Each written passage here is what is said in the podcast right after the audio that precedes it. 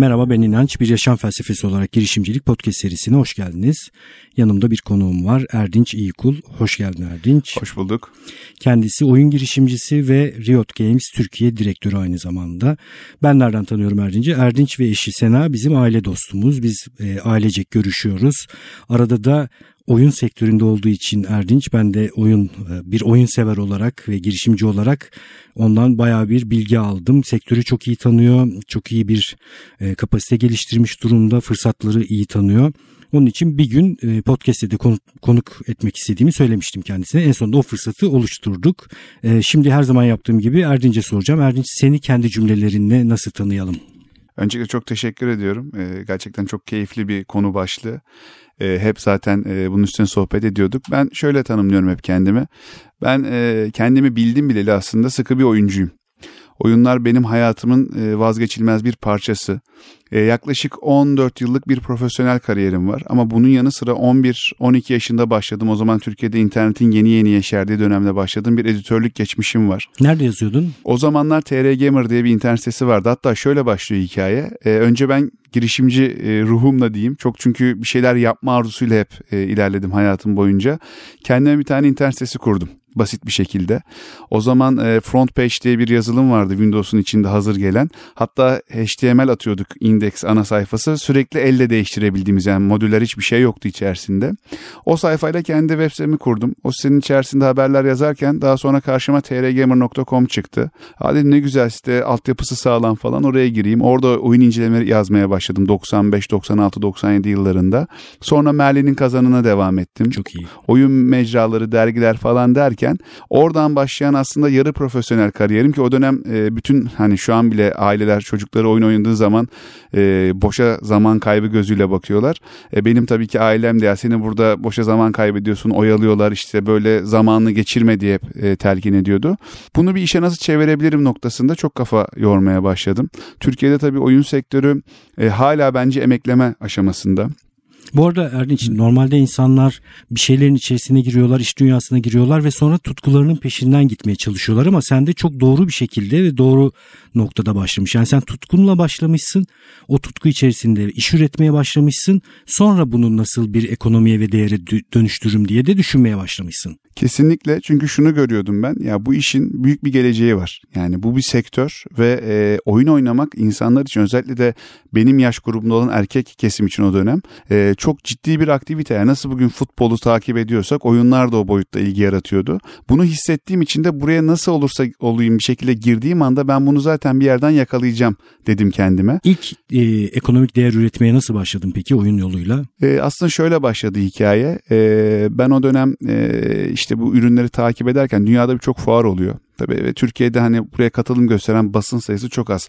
Dedim ki kendi kendime benim hani herkesin bir şirket vizyonu vardır ya bir strateji belirleriz. Benim vizyonum Türkiye'deki oyun pazarını büyütmek. Çok güzel. Yani bu e, bu sektöre ne sağlayabiliyorsam e, bu sektörü yaşartayım ki zaten ben de onunla beraber büyüyeceğim ve bir sektör oluşturmuş olacağız dedim. O dönem bir baktım Türkiye'ye bir Nintendo yatırımı söz konusu. Nortek e, diye bir şirket var. Nintendo'nun yeni çıkacak ürünlerini getirme vaadinde bulunuyor ve e, sağda bir e, şey arıyorlar e, promotör. Ben o zaman 19 yaşındayım işte artık 19-20 yaşına doğru giriyorken. Bu arada şeyleri söylemiyorum. Dergilere yazdığım dönemde ufak paralar kazandım. İşte orijinal oyunlarım geldi. Bunlar çok büyük değerlerdi benim için ama e, ilk oraya başvuru yaptım. E, öyle bir başvuru yaptım ki o kadar ısrarlı bir şekilde çok hakimdim çünkü ürünün nelerinin geleceğine nasıl olacağına. Onlar da bayağı etkilendiler ve beni en iyi mağazaya koydular. O zaman işte Ak Merkez içerisinde alan bir müzik marketteydim. E, ve bir ayda öyle bir satış yaptım ki bir de prim vardı sistemin içerisinde. Çünkü tutkulusunuz ve bu arada gelen herkese Nintendo ürünü değil sadece Sony, Microsoft ürünlerini de anlatıp satıyordum. Ee, Nintendo e, satışçısı olmama rağmen. Çünkü amacım oyunu oynamayı büyütmek ya. Ee, korkunç bir e, maaş elde ettim o ay sonunda. Çok güzel. Yine doğru bir nokta. Satışla başlamışsın. Aynen. ilk o şey zaten satış e, benim ilk aslında lise döneminde de yaptığım şey. Hep o etkileşimi yakalamak, insanları görmek. Satışı çok seviyorum hala. Tabii şu an e, sahada yapamıyoruz ama dijital satış da bunun bir parçası. Sonra e, bu süreç olduktan sonra tabii şirketin ilgisini çekti. Ya bu kadar ürünleri bilen, iyi satış yapan biri bir ayın sonunda beni ofise e, almak istediler işte ürün e, yöneticisi olarak. E, gel sen bu ürünlerin e, nereye hedeflediğini belirle. Markalara ve markete bunu anlat. Ne kadar adetle bu ürünleri söylememiz lazım. Bunların kararlarını bizle beraber ver. Satışı buradan yönet e, bu şekilde dediler ve ben de o genç yaşımda bir de evim de Bakırköy tarafındaydı. E, Mert Er Bakırköy hattının orada bir yerde oturuyordum. Bostancı'daki bir iş yerine bu şekilde gidip gelmeye başladım. Çok güzel yine bir nokta daha var. E, durduğun yerde üzerine vazife olmayan şeyler de yapmışsın, koşturmuşsun Hı. ve bu görülmüş. Kesinlikle ben bir de çok ısrarcıyımdır. Mesela iş görüşmesi yaptıktan sonra bu arada bu çok pozitif bir şey değil. Bunu herkese söylüyorum ama hani birkaç kez arayıp ya bir şey oldu mu olacak mı? Bakın şu şöyle bir ürün duyurdunuz. Bence çok iyi fırsat dedim çünkü o heyecanım ve coşkumu hissediyordu insanlarda. Bir yandan da e, bu işe girmemin en temel nedenlerinden biri şuydu. E, Nintendo Wii çıkıyordu o dönem. E, 800 TL bir fiyat etiketi vardı ki bahsettiğim yıl 2006 yılı iyi bir para baktığınızda. Ya ben bunun e, satın alacak parayı çıkarayım ve bu ürünü ben kendi kazancımla alayım diye girdim. Sonra iş oradan büyüdü. Bir seneye aşkın süre e, Nintendo'nun Türkiye operasyonunda aktif roller alma şansını yakaladım. Sonra tabii e, okul hayatı falan derken dedik ki bu bizi çok engelliyor. Hem de ulaşım çok zor. Git gel hani haftada 3 gidiyorum 4 gidiyorum ama o işte deniz otobüsüyle gittiğim tabii. için bir hava bozuyor. Bir anda otobüse kalıyorsunuz. Metrobüs falan zaten yok tabii, o dönemde. Tabii. Karşıya geçmek çile yani hakikaten. Köprülerden de e, bir tanesi iki köprü var. Üçüncü köprü yok. Marmaray yok vesaire. E, dedim ki ben hani bu işten ayrılayım. Biraz daha kendi eğitim hayatıma zaten yaşım da genç. İşte neler yapabileceğimi bakayım dedim. Sonra bunu tam yaparken tabii e, bünye durmuyor. Sıkılıyorsunuz. E, bu kadar hani bir para kazanmışsınız yakalamışsınız, bir tempo yakalamışsınız. Kendi kendime şey dedim, Türkiye'de internet siteleri var ama şimdi e, trend değişiyor. O zaman tabii Twitter falan yeni çıkmaya başlamış, YouTube vesaire. E, daha hani popüler hale gelmeye başlamış. Biraz daha insanların hızlı tüketeceği haberler olsa e, daha rahat okusalar, özet bilgi alsalar yani vurucu bilgi alıp çıksalar acaba iş yapar mı dedim. Ve haberkonsolu.com diye bir internet sitesini kurdum. 2-3 tane e, arkadaşımı buldum. Yani bunlar tabii ki maaşlı değil, gönüllü olarak editör benimle beraber. Olarak. Editör, freelance editörler olarak dahil oldular. Bu konseptin üstüne bir tane blog benzeri, görsellerini benim yaptığım e, bir site açtık. Tabii ben pazarlama e, satış kökenliyim ama pazarlama tarafım da e, hep böyle okuduğumdan ettiğimden bir de severim hani bir şeyi güzel Hı-hı. anlatmayı süslemeyi. Pazarlamasında ben kurgulamaya başladım. Birkaç tane işte donanım haber forumları var e, hala çok meşhur. O dönem girip haber linklerini attım falan. Bir baktım bir hafta sonra insanlar kendi paylaşmaya başladı bu internet sitesi. Büyümeye başladı bir Çok ciddi bir anda hani 50 kişinin girdiği site günlük 2000 kişiye çıktı bir haftada. Böyle olunca tabii donanım haber tarafında da e, o, o işletmenin sahibinin dikkatini çekmiş. Ben hani evde böyle küçük küçük bir şeye başlarken bir anda bir projeye dönüştü. E, buluştuk dedi bunu biz de yapmak istiyoruz. Sen bir oyun sesi kursak bunun hani hem kurucusu hem başına geçer misin? Bir ekip kursak falan. Bu sefer de bölüm sonu canavarı.com maceram başladı. Aslında hani çocukken yaptığım hani diyorum ya Türkiye'de bu işi büyütmek, fuarlara gitmek falan çok büyük bir şans olarak olarak karşıma çıktı. Bunu yaparken de şöyle düşündük. Hani dergiler var, içerik siteleri var ama hepsi yazıyla bunu yapıyor ve kalabalık yazılar. E, hayat daha seri hale geldi. Telefonlar çıkmaya başladı. Daha akıllı işte interneti kullanabilen. O zaman biz de bu içeriği video ile verelim dedik ve video tabanlı, haber ve video tabanlı Türkiye'nin ilk oyun sitesini kurduk. Yıl kaç? Hatırlıyor Yıl 2008 olması çok lazım. Çok iyi, çok erken. Yani Daha video YouTube falan yok. Tabii canım. Yani kullanılmıyor oyun için falan. Bu kadar popüler de değil. Ve Donanım Haber'in şöyle bir avantajı vardı. Kendi altyapısı var. Yani bütün bu sisteme de yatırım yapmış. Zaten donanımhaber.com da 2 yıldır falan 2-3 yıldır bu sistemle işliyor. Yani mantık olarak da onların ortaya koyduğu bir sistem var. Bir de avantaj forum kısmı çok kuvvetli. Pazarlama alanında reklam bile yapmana gerek kalmayacak. Çekebileceğin bir kitle var ama doğru içerikle gitmek lazım. Siteyi kurduk. Ee, bir kişiyle başladı işte site baktığınızda. Yazılımcımız falan da vardı ama bir 10-15 kişiye kadar çıktık. Bunların 6-7 tanesi tam zamanlı çalışan oldu. 4,5 senelik süre zarfında zaten 6. ayda ilk 1000 siteye girdik Türkiye'de. Ee, sonraki bir yılda da ilk 500'e girip Türkiye'nin en çok giren oyun sitelerinden biri olduk. Hatta tepeye kadar çıktık. O çok dönemde iyi. diyorum hep vizyonun bir parçasıydı.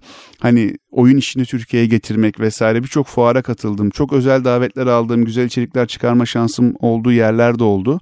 Benim açımdan müthiş bir deneyimdi yani kusursuz bir deneyimdi ve bunu dört buçuk sene arkadaşlarımla beraber e, bir yere kadar getirdik. Sonraki yolculuk şöyle değişti. E, benim hep kafamda bir oyun şirketinde çalışma hayali vardı. Çünkü oyun yapma hayali de hala e, aklımda olan ve yıllardır söylediğim bir şey.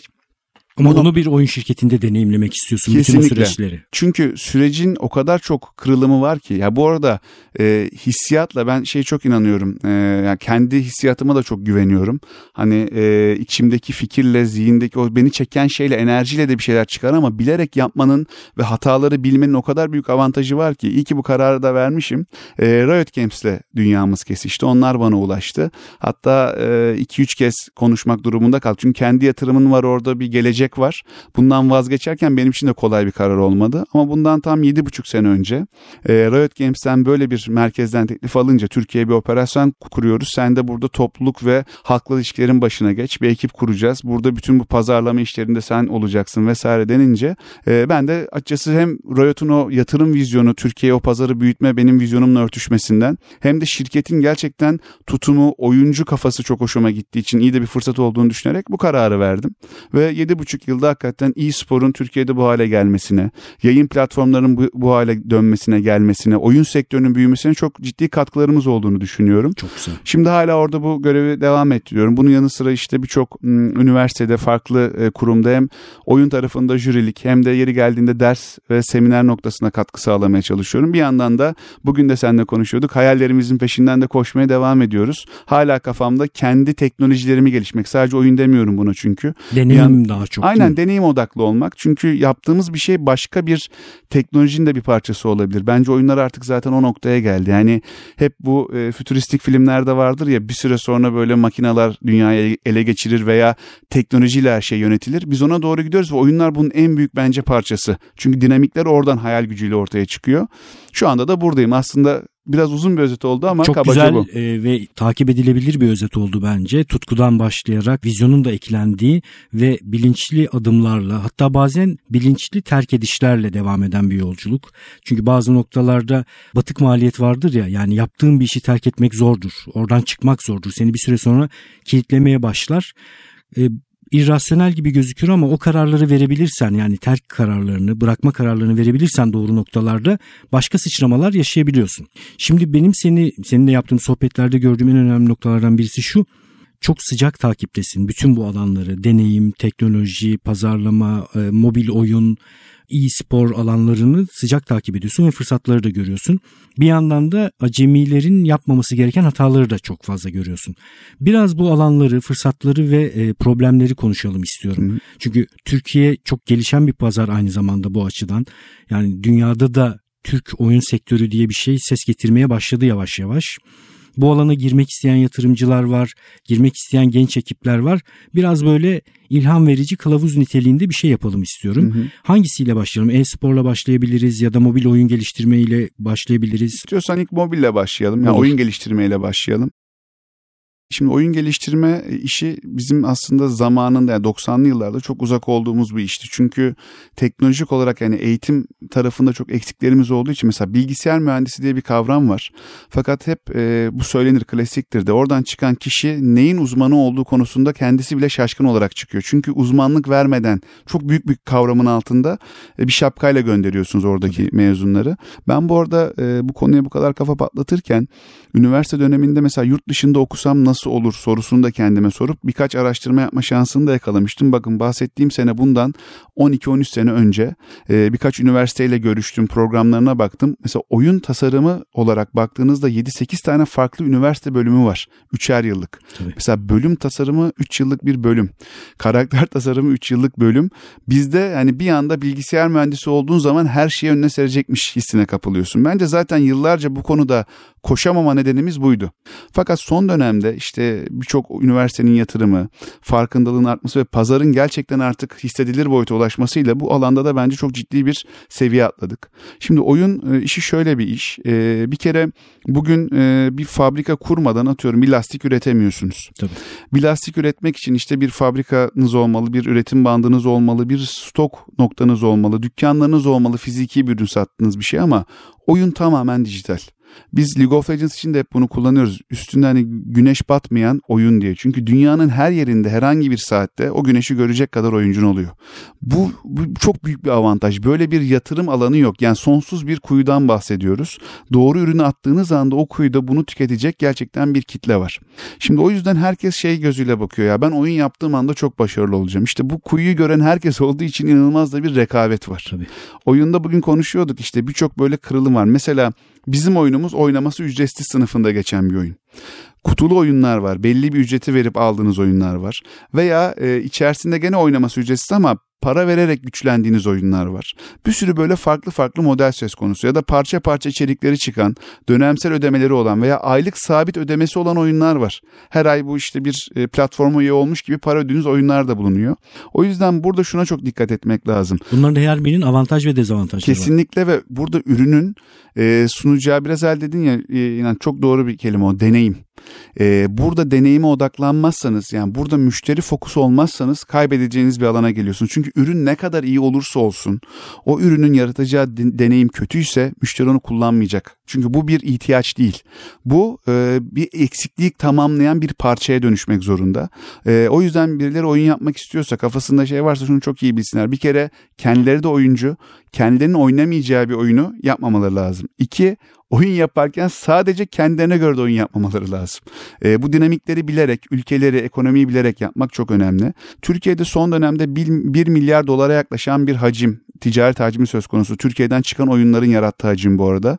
E, en hızlı gelişen sektörlerimizden biri ve ben e, daha diyorum ya emekleme adımlarını attığımız bir sektör. Türkiye'de çok genç programcı, tasarımcı, bu konuda meraklı işte publishingçi vesaire de var. E, ben şuna inanıyorum. E, Türkiye'nin bu alanda yapacağı yatırımların karşılığı kesinlikle var. Ama e, adım atarken bir şey çok popülermiş vizyonuyla değil gerçekten hesabını kitabını yaparak çok çıkmak önemli. Peki bir nasıl de... bir yol haritası çizersin? Sen bir genç bir ekip oyun geliştirmek üzere artık burada kas geliştirmek istiyor. Benim anladığım kadarıyla bunu bir şey yapacağız ve patlayacak diye görmemeleri gerekiyor. Bir öğrenme alanı olarak görmeleri ve kas geliştirme alanı olarak görmeleri gerekiyor. Nasıl bir yol haritası çizerdin? Ben şöyle yapardım. Şu an e, internette birçok data var oyun sektörüyle ilgili. Bence oyun sektörü data driven bir sektör değil. Hı hı. Data inform olması gereken ama datanın da driven yani drive edeceği bir yer var. Orayı da görmek gereken ve değerlendirmek gereken bir sektör. Bir kere şöyle bir gerçek var.